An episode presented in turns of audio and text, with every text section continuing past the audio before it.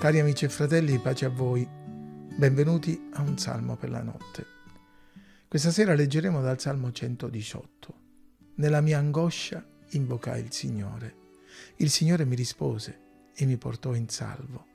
Il Signore è per me, io non temerò. Che cosa può farmi l'uomo? Il Signore è per me, fra i miei soccorritori, e io vedrò quanto desidero sui miei nemici.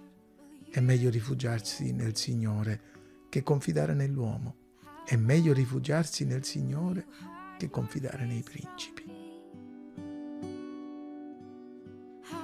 Come abbiamo già visto in precedenza, i salmi dal 113 al 118 sono i cosiddetti inni di Allel, cioè di lode, e venivano cantati in antifonia durante la sera della Pasqua. I primi due prima del pasto, i rimanenti quattro dopo il pasto per concludere il rituale. Queste parole dunque furono sulla bocca del Signore, poco prima di essere tradito da Giuda, abbandonato da tutti, rinnegato da Pietro. Parole che certamente lo fortificarono e lo aiutarono nella solitudine, nelle sofferenze, verso la vittoria della croce. I versetti che abbiamo scelto per la nostra meditazione descrivono una realtà altamente consolante, in grado di sostenere la nostra fede nei momenti di prova. In essi troviamo tre diverse lezioni che si possono imparare da un'esperienza difficile, un'espressione di fede, una certezza di vittoria e una lezione di vita. Andiamo per ordine. Leggendo la testimonianza del salmista, nella mia angoscia invocai il Signore, il Signore mi rispose e mi portò in salvo impariamo che c'era stato un momento in cui egli si era trovato in una grande difficoltà, aggravata da una profonda angoscia che lo aveva indotto a invocare il Signore, che lo aveva liberato. Molti salmi sono il frutto grato e riconoscente delle difficoltà. Sono testimonianze gioiose di credenti provati ma vittoriosi per la grazia di Dio. Dio ci aiuti, amici, a imparare a riconoscere la nostra momentanea leggera afflizione come un'occasione per conoscere la potenza della grazia di Dio e come opportunità di lode nel momento in cui ci libererà, secondo la sua promessa. Invocami nel giorno della sventura, io ti salverò e tu mi glorificherai. Come conseguenza della liberazione, il Salmo ci presenta una solida dichiarazione di fede, molto simile ad altre che troviamo nei salmi di Davide.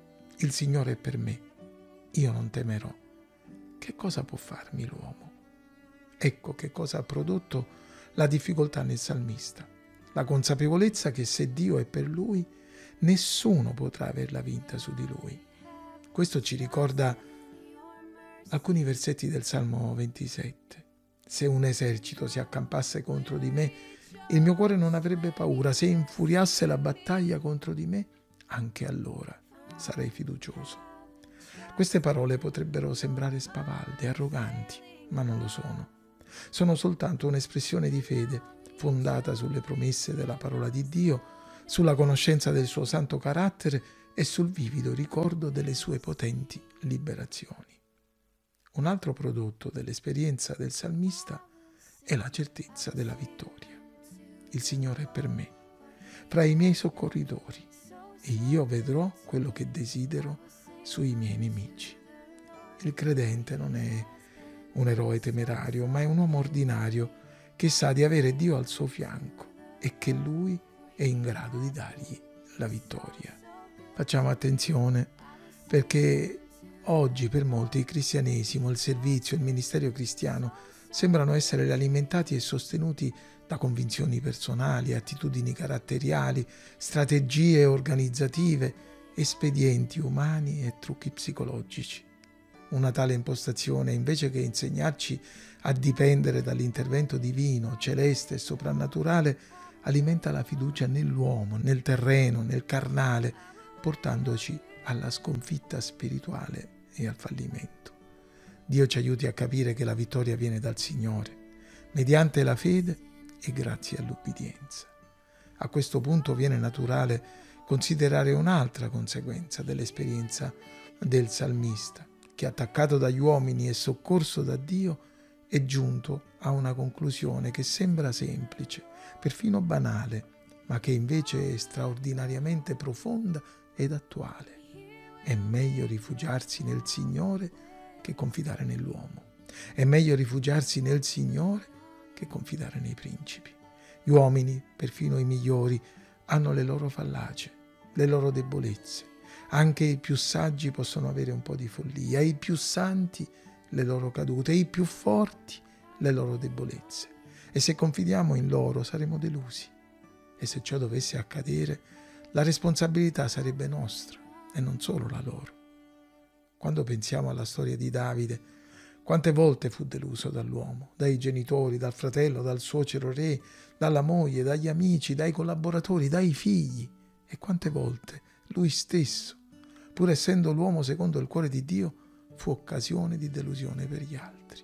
Dio ci aiuti perciò a non lasciarci mai affondare dalle difficoltà, a imparare a dipendere da Lui, a vincere sulle ansie e sulle paure, a confidare in Lui per il presente e per il futuro e a capire che non c'è nulla, ma proprio nulla di meglio che fondare la nostra vita soltanto su di Lui, sapendo che nessuna pioggia, nessuna bufera, nessuna fiumana potranno mai abbattere la casa di quelli che hanno posto il loro fondamento sulla roccia, che è Cristo Gesù, il nostro Signore.